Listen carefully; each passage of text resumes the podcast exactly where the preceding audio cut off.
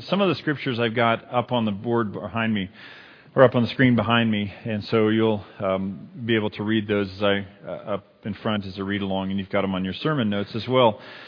And this is Labor Day weekend, so this is a time where we have people all over the place uh, that are traveling. There's a, a big crew of our church here is up at the Yellowstone Bible Camp Labor Day retreat, helping that succeed and, and serving and being a blessing for others up there. And so when we get past this weekend, what happens is people tend to wander back, settle into our routines for this next year. And so in the next weeks, we'll start through a sermon series um, the, um, uh, that we'll use to, to, lead into to the uh, later fall. And uh, next week, what I'm going to do is is share a lesson that has been bouncing around in my head for a while about what are we here for? What's our purpose? And to to help uh, give us and remind us of the foundation of, of why we're here. Now, why are we serving as Christians? Why do we follow God? And what does that mean for us right now? And so today, before we get into some of that um, in the next weeks, what I wanted to talk about uh, is I was thinking about this weekend, Labor Day. And how many of you know some of the background of Labor Day? It was a holiday that was designed specifically so we could travel and take, take vacation. Not exactly. It was a celebration. Uh, it's originally started as a celebration for laws that were passed in our country that enabled and empowered people to be able to work in a fair environment. That's the idea. And so we take this uh, holiday every year, and it is also the opening weekend of archery season, which is very important for some people. It is uh, the Yellowstone Bible Camp um, end of the season hurrah kind of thing. There's a lot of things that happen during Labor Day, but it always seems to be a time that we tend to be happy because summer's finishing up. And if you're tired of summer, then you know that fall is just around the corner. And if you are, uh, usually it's a little bit cooler weather than uh, the heat of summer. That's not so much this year. It's just been hot here the last months. But it's usually just a great time uh, this this weekend. And so I got to thinking about working and what is working all about and why has God called us to work and all that. And I went through and I looked at some scriptures that I want to share with you that I, I found helpful, and encouraging this week. And we go all the way back to Genesis 15 when God created mankind. Before there was sin in the world, this is something God said, or the, something from the Genesis account of God's instructions. It said, The Lord God took the man and put him in the Garden of Eden to sit around and do nothing. Is that what it says there? To work it and take care of it. So this is before sin came into the world, like I said. But this is the original purpose of mankind. He is placed in this garden, placed in this beautiful place in order to care for it, to keep it beautiful, to whatever that means. I don't know what that would look like exactly. Um, if there's no thorns and all that kind of stuff, but he's to work this garden and make it something amazing and wonderful. And that is one of the first things that God tasked mankind with is to take care of the creation that he's made for us. Well, it doesn't take long, probably, for sin to enter the world. The serpent convinces both Adam and Eve to eat of this forbidden fruit. And this is what God says to man specifically Cursed is the ground because of you. Through painful toil, you will eat food from it all the days of your life. It will produce thorns and thistles for you. And you will eat the plants of the field. By the sweat of your brow, you will eat your food until you return to the ground, since from it you are taken. For dust you are, and to dust you will return. Great. This tells us that before this happened, it was probably a whole lot easier to grow things than it is now and there weren't all sorts of other things like thorns and thistles and other plants that we had to fight. Can you imagine what a world would look like in our world without knapweed? You know, there's knapweed all over the place, and it seems that we're constantly having to fight it back. And I remember a few years ago, there was a guy, uh, a friend of a friend in Great Falls, had told one of his friends in the church, he said, I'm going to get to the point where there's no weeds in my garden. And my buddy laughed and laughed and laughed. He said, Hey, that is a promise from God that you're going to always wrestle with that. You're never going to get to a place where everything is pristine and wonderful because there's all sorts of because. It's part of our, uh, the fall of mankind. But there's something about thorns and thistles and all those things in life that keep us from becoming too proud and help us continually looking for God because we need Him in this life. But again, what God says is that mankind, your job is that you're going to work. That's something that's a very important part of your life. In uh, Ecclesiastes, uh, the, the writer shares in something that I think is very helpful. Now, the writer is possibly Solomon, probably Solomon, maybe not, but it's, it doesn't uh, tell us specifically. But it is someone who has experimented with all sorts of different things in life, experimented with wealth, experimented with uh, building giant houses, experimented with huge parties, with uh, immorality, all that sort of thing, and has come to the conclusion that none of that has ever made me truly happy. It's an amazing book to read. And one of the things that is mentioned here, it says, What do workers gain from their toil? I have seen the burden God has laid on human race, on the human race. He has made everything beautiful in its time. He has also set eternity in the human heart.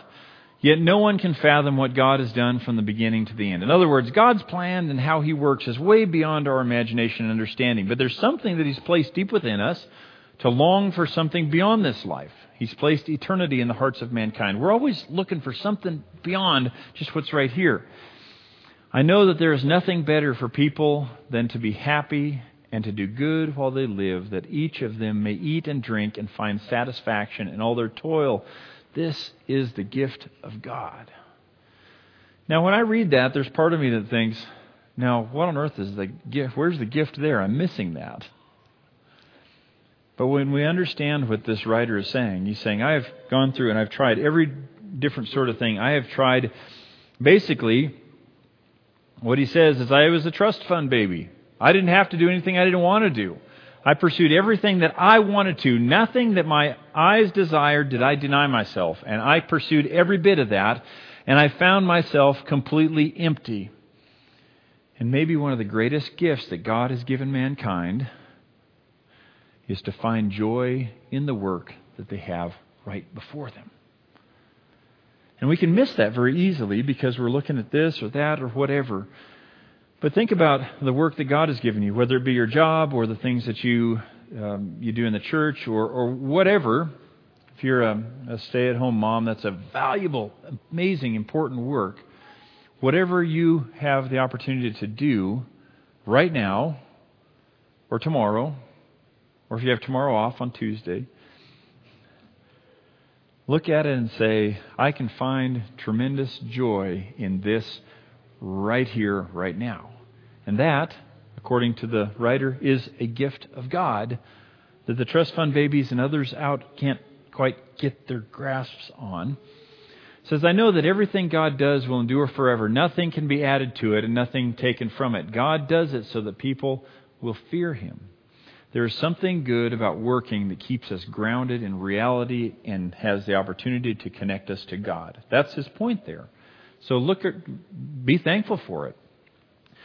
Here's some things that I think are, are necessary parameters to set up to say, okay, here's, okay, but, but this is important to note here when we talk about uh, working um, in general. Now, first of all, rest is necessary. In Exodus chapter 34, verse 21, and you can go back and read that, what, the, what is shared there from God is you will work six days and then you will rest the seventh day, whether it is the time of harvest or is the time of plowing. So, in other words, even when it is, there's a lot to do and it's extremely busy, and you look at and you think, man, it's going to rain several days, and I better just work today, even though it's the Sabbath. I, I'm going to work anyway, just so that I can get caught up. He says, no, no, no. Even during the busy times, you're to take times of rest. I've told the story about my grandfather when he became a Christian in Texas, that he shut the farm down every Sunday and told his workers, go home, enjoy your families, go to church, whatever, but you're not going to come to work.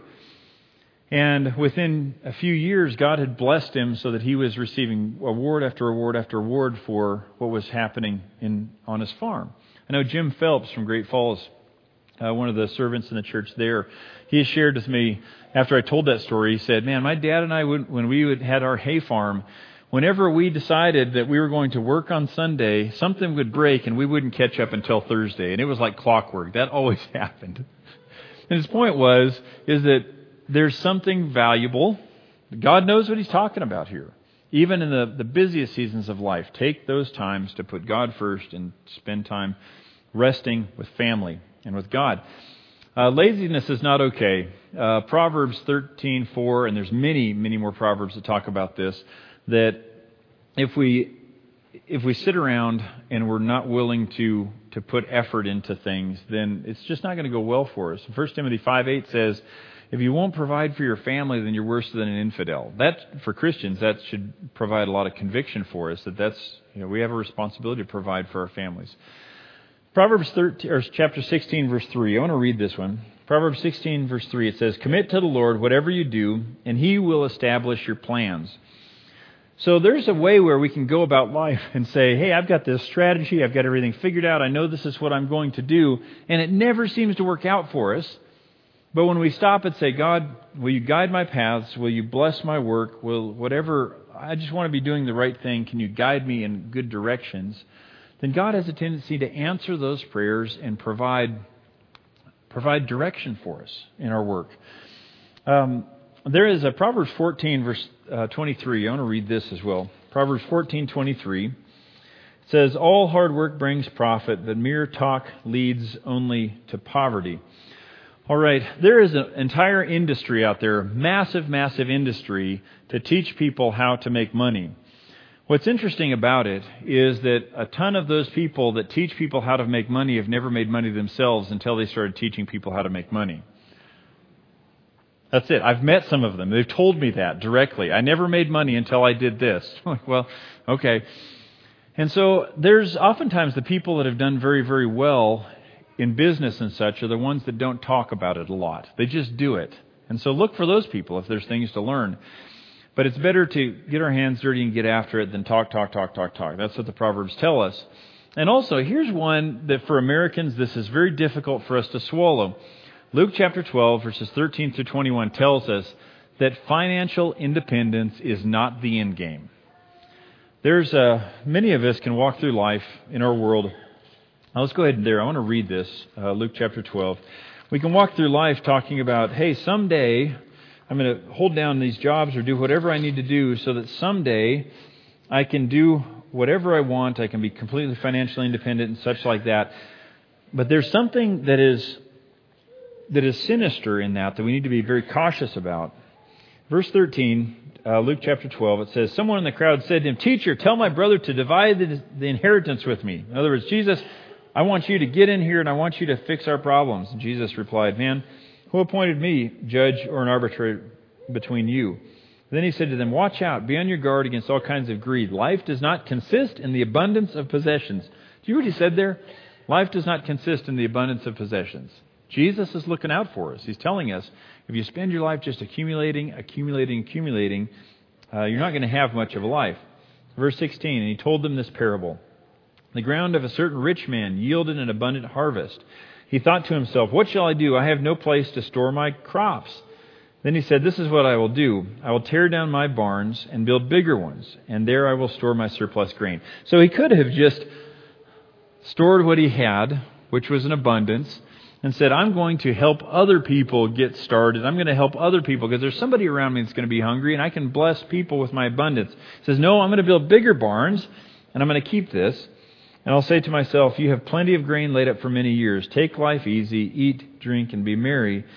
But God said to him, You fool, or you person of moral deficiency, this very night your life will be demanded from you. Then who will get what you have prepared for yourself? This is how it will be with whoever stores up things for themselves, but is not rich toward God. Boy, that's convicting for us all to think about there. But what he tells us is that financial independence is not the end game. And we'll talk more about that here in just a minute. But living right now and honoring God right now is what God calls us to do. Here's a couple of passages from the New Testament that I want to look over. Uh, this is from Colossians chapter 17, or chapter 3, 17, then verses 23 through 25 says, And whatever you do, whether in word or deed, do it all in the name of the Lord Jesus, giving thanks to God the Father through him. So think about that. What does it look like? The contrast between someone who is saying, Well, I have to do this, complain, complain, complain. I have to do that, complain, complain, complain. What does that look like to the people around us compared to someone who says, hey, whatever I can do right now, whatever is placed in my lap, whatever God has given me the opportunity and ability to do, I'm going to do it in the name of the God, in, in the name of God, and I'm going to take God with me in my attitude, whatever I'm called to do. Or, as he says further down a few verses, whatever you do, work at it with all your heart, as working for the Lord, not for human masters, since you know that you will receive an inheritance from the Lord as a reward. It is the Lord Christ you are serving. Anyone who does wrong will be repaid for their wrongs, and there is no favoritism. God doesn't care you know, where we come from, what our pedigree is, all of that. What he's sharing here is saying what's very important is that you work when you work, you do it as God is standing right there, and whatever it is you may be doing, you're doing that as an offering to God specifically. Have you ever thought of the work you do around the house, whether it be mowing the lawn, whether it be trimming your apple trees, whether it be doing dishes, as a worship and service to God? Think about it. If you've not thought, that's what he tells us it is. Is whatever we're doing, we can take God with us and, and say, hey, this is something that is valuable that I'm doing, that is a spiritual activity that I am offering up to God. That helps us find purpose in the menial tasks. You see what Ecclesiastes is telling us? The person that was a trust fund baby that said, some of the greatest thing you can do is work hard, and God is giving you this as a gift. Beautiful. You see how God has created us in His image that way. Let's look at another verse here. This is in John chapter 6. And Jesus answered, Very truly I tell you, you are looking for me not because you saw the signs I performed, but because you ate the loaves and had your fill. So this is right after Jesus feeds the 5,000. There's people that are following him around. And you can imagine that. If someone is giving out free food, do people show up? Yes, they do. And so Jesus gave out some free food people show up. They're pretty excited about this. And he said, you're, you're, not even following me because of the sign, the miracle itself. You're here because I gave you something to eat. You're here for the free food. I know what's going on here. Do not work for food that spoils, but for food that endure, endures to eternal life, which the Son of Man will give you. For on him, God the Father has placed his seal of approval. And so you can imagine people's ears perking up here and thinking, wait a minute, what's this all about? What's this food that, that I can work for that for eternal life. And they ask him, What must we do to do the works God requires? And I think this is one of those questions, kind of like Naaman in the Old Testament, where he comes and visits Elisha because he has leprosy. And he says, What, what do I do? And Elisha says, Well, go and dip in the Jordan River seven times. Forget that. There's cleaner rivers back home. I'm out. And his servant says, No, wait a minute. If he would have asked you to do something great and honorable, you would have done it, but you won't humble yourself with something like this. And so Naaman finally does, and he comes up and his skin is, is clean. And so they're ramping up here, these people. All right, what do we do to do the work God requires? We're ready. Let's do this. Let's do this. We're going to show you we're not just here for the free lunch. And Jesus answered, The work of God is this to believe in the one he has sent. And if you continue reading through this section, they said, well, what signs are you going to provide for us? And the discussion gets more and more heated as it, as it goes along. But for our purposes right here, I want us to think about this. The greatest work that we can do in this life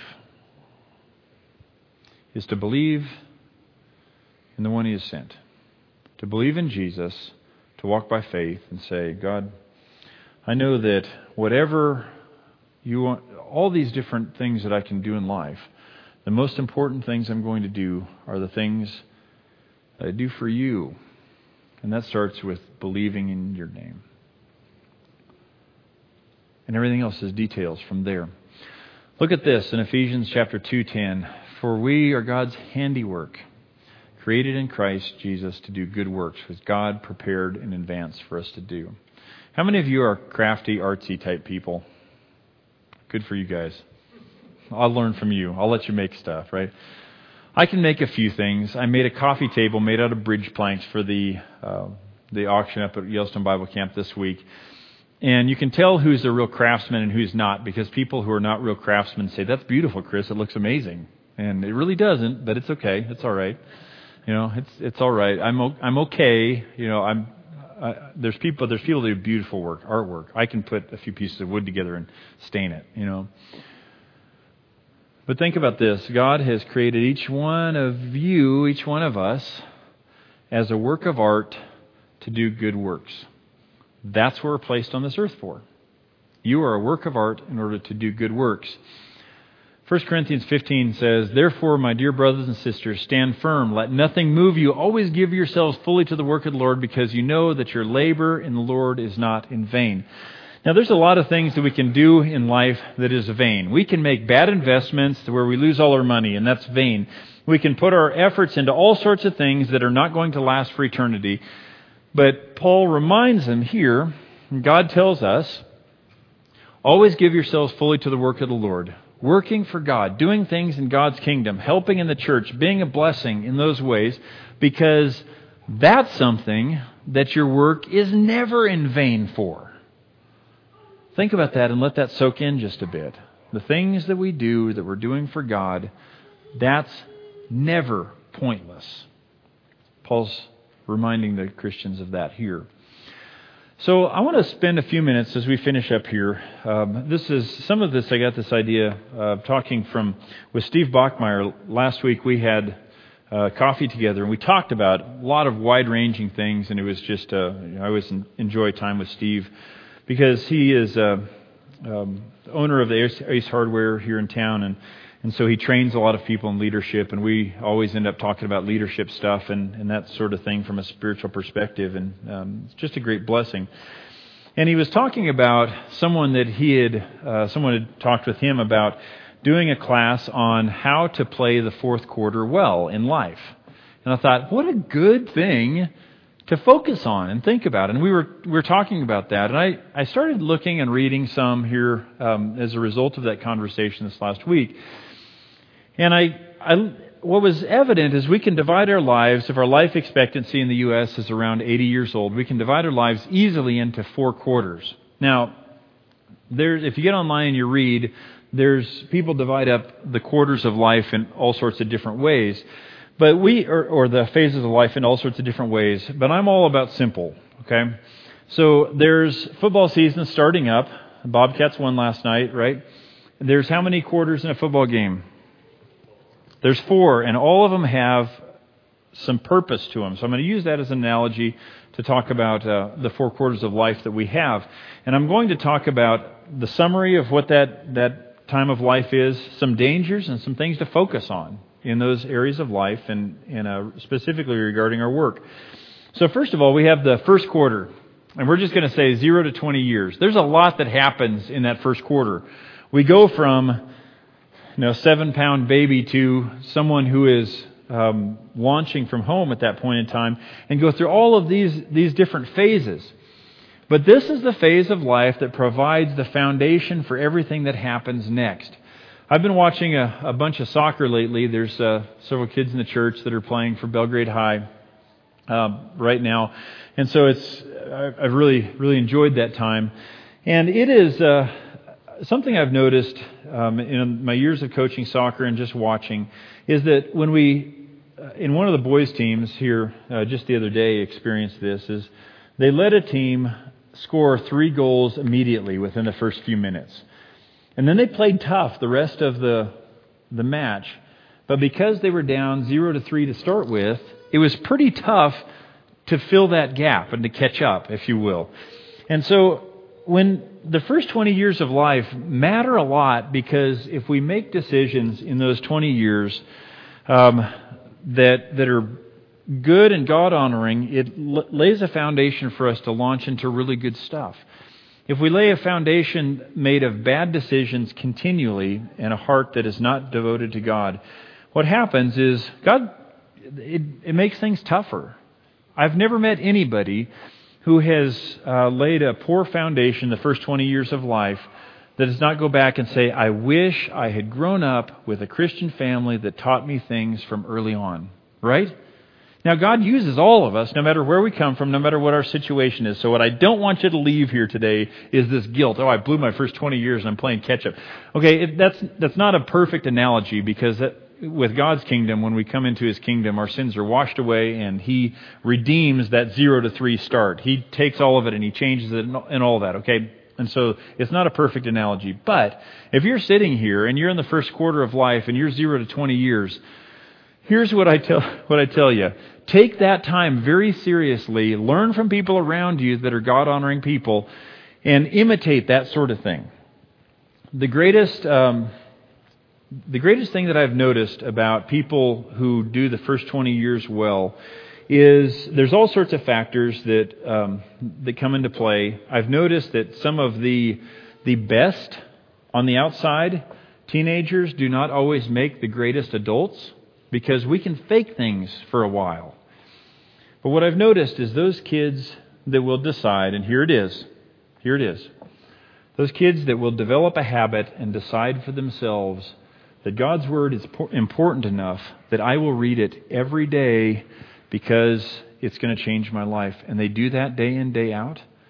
Those are kids, oftentimes, that launch into adulthood and do really well spiritually because they've made a decision to make God a daily part of their life and allow Him to speak to them. That's the thing that I would recommend more than anything else. Or the Ecclesiastes talks about it is remember your Creator in the days of your youth because when you're old, everything changes. But start with that. Start young, and it makes a, a huge difference. Uh, the second quarter, uh, going into the second quarter, so ages 21 to 40, we'll say, there's a lot of things that happen in that life, in that phase in life. And in quarter one, we oftentimes think that we're busy, and we realize when we get to quarter two that we have no idea what busy is about at all.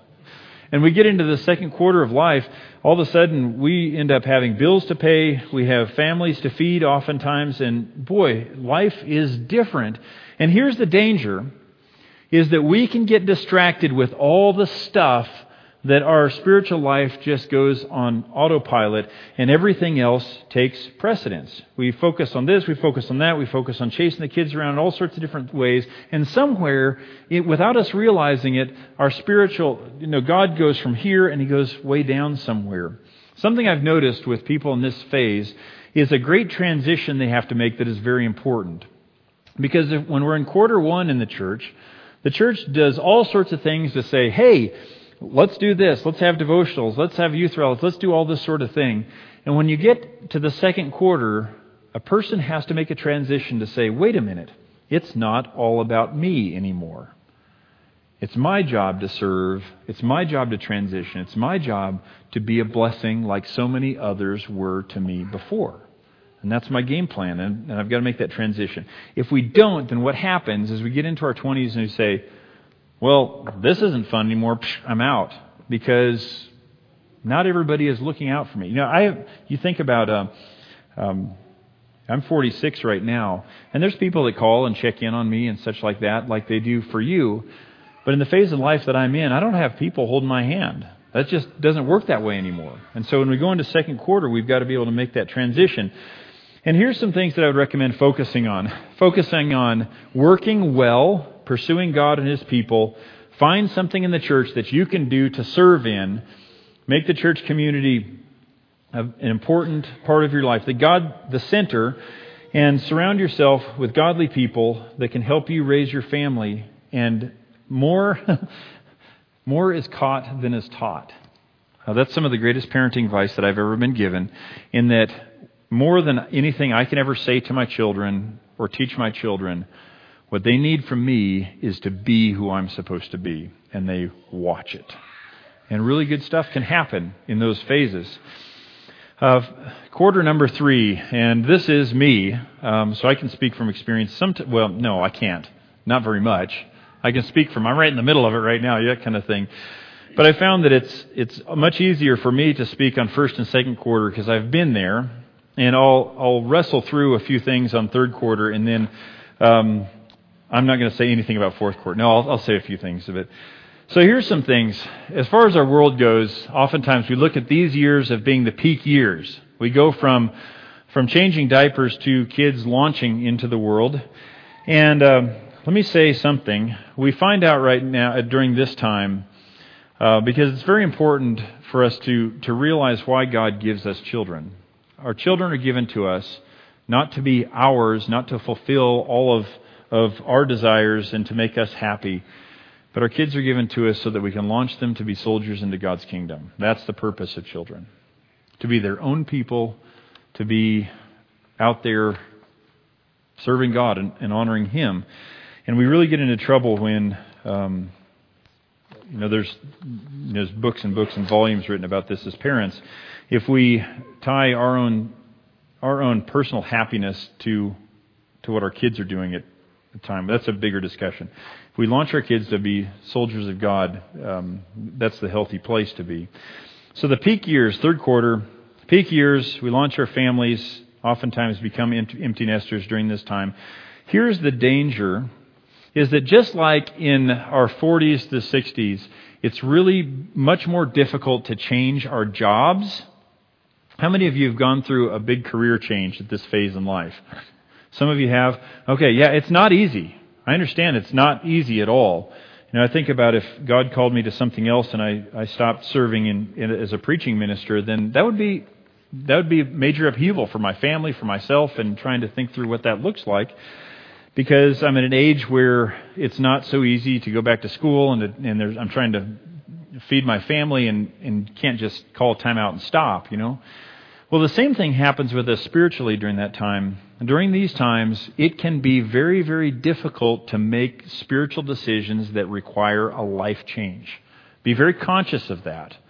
Because what the temptation is is to get in this place in life where we just do the same things over and over and over again and, and ultimately we don't make the changes that we need to when we see them come because it's going to upset the fruit basket if we can say it that way however here's some things that i would focus on. Focus on leading well. Focus on continuing to mature spiritually. Do not get stuck in the ruts. Refuse to get stuck in the ruts and say no i'm going to continue to go deep with god.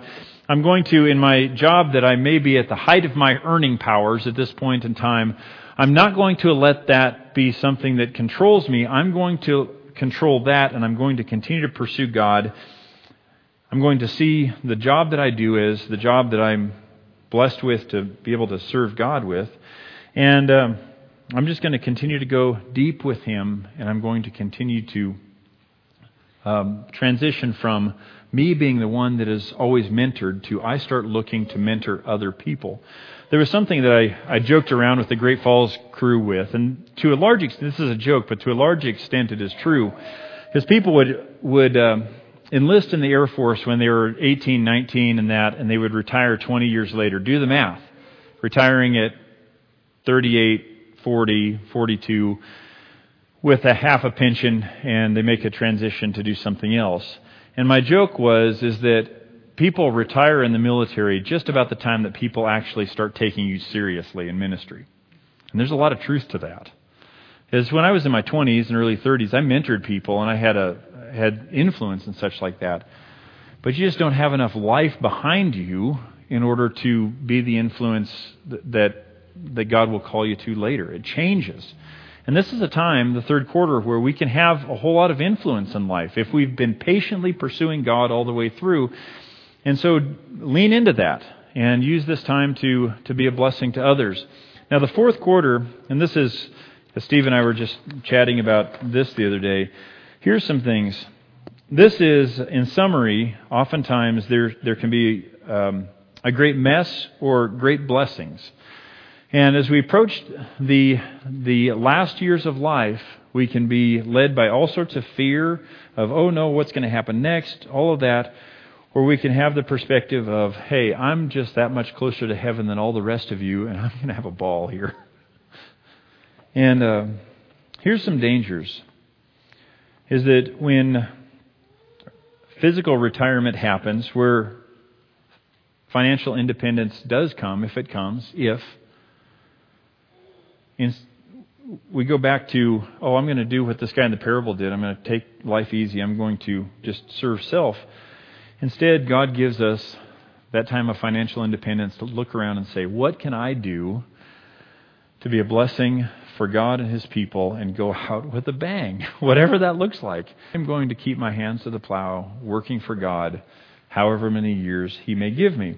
There's a book that I read here a while back by a guy who wrote, uh, he wrote, he does a lot of blogging and, and online stuff about minimalism. And I hate him. No, I'm kidding. I'm just messing around. So he talks about how not having all sorts of stuff is, is not, having all sorts of stuff does not make you happy. It's, it's the same stuff that Proverbs and Ecclesiastes talks about. And he talks about it from a minimalist perspective.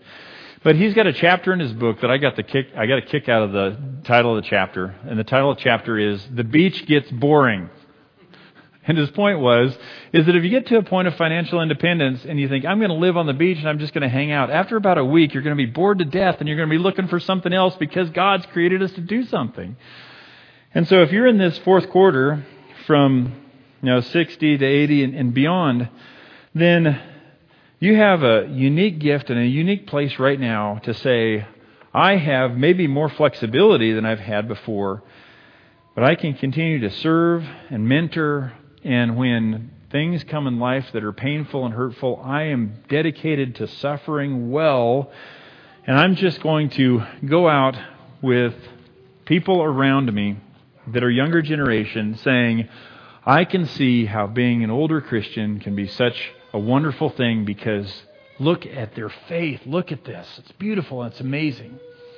And that's something that if you're over 60, you can a gift that you can give to the rest of us. It's not uh, it's not by accident that a lot of people who do a lot of the heavy lifting in the church, as far as mowing the lawns and taking care of the building, all that kind of stuff, are in this age group because there's more flexible flexibility in this time.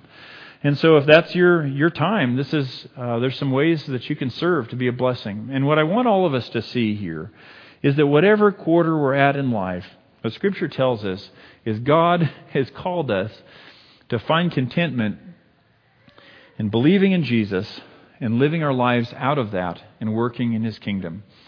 And whatever we get paid for and supported for, to see that as a great gift of God that we can do, no matter how menial it may be in the eyes of people, that is a worship and honor thing that we can do for God. And hopefully that gives all of us a place to, to reflect as we launch into September that Labor Day helps us remember that whatever work God has given, it's a great thing and it's a blessing from Him. If you'd like to become a Christian today, you're welcome to head to the back. The elders will be back there ready to talk with you. Let's stand and sing together.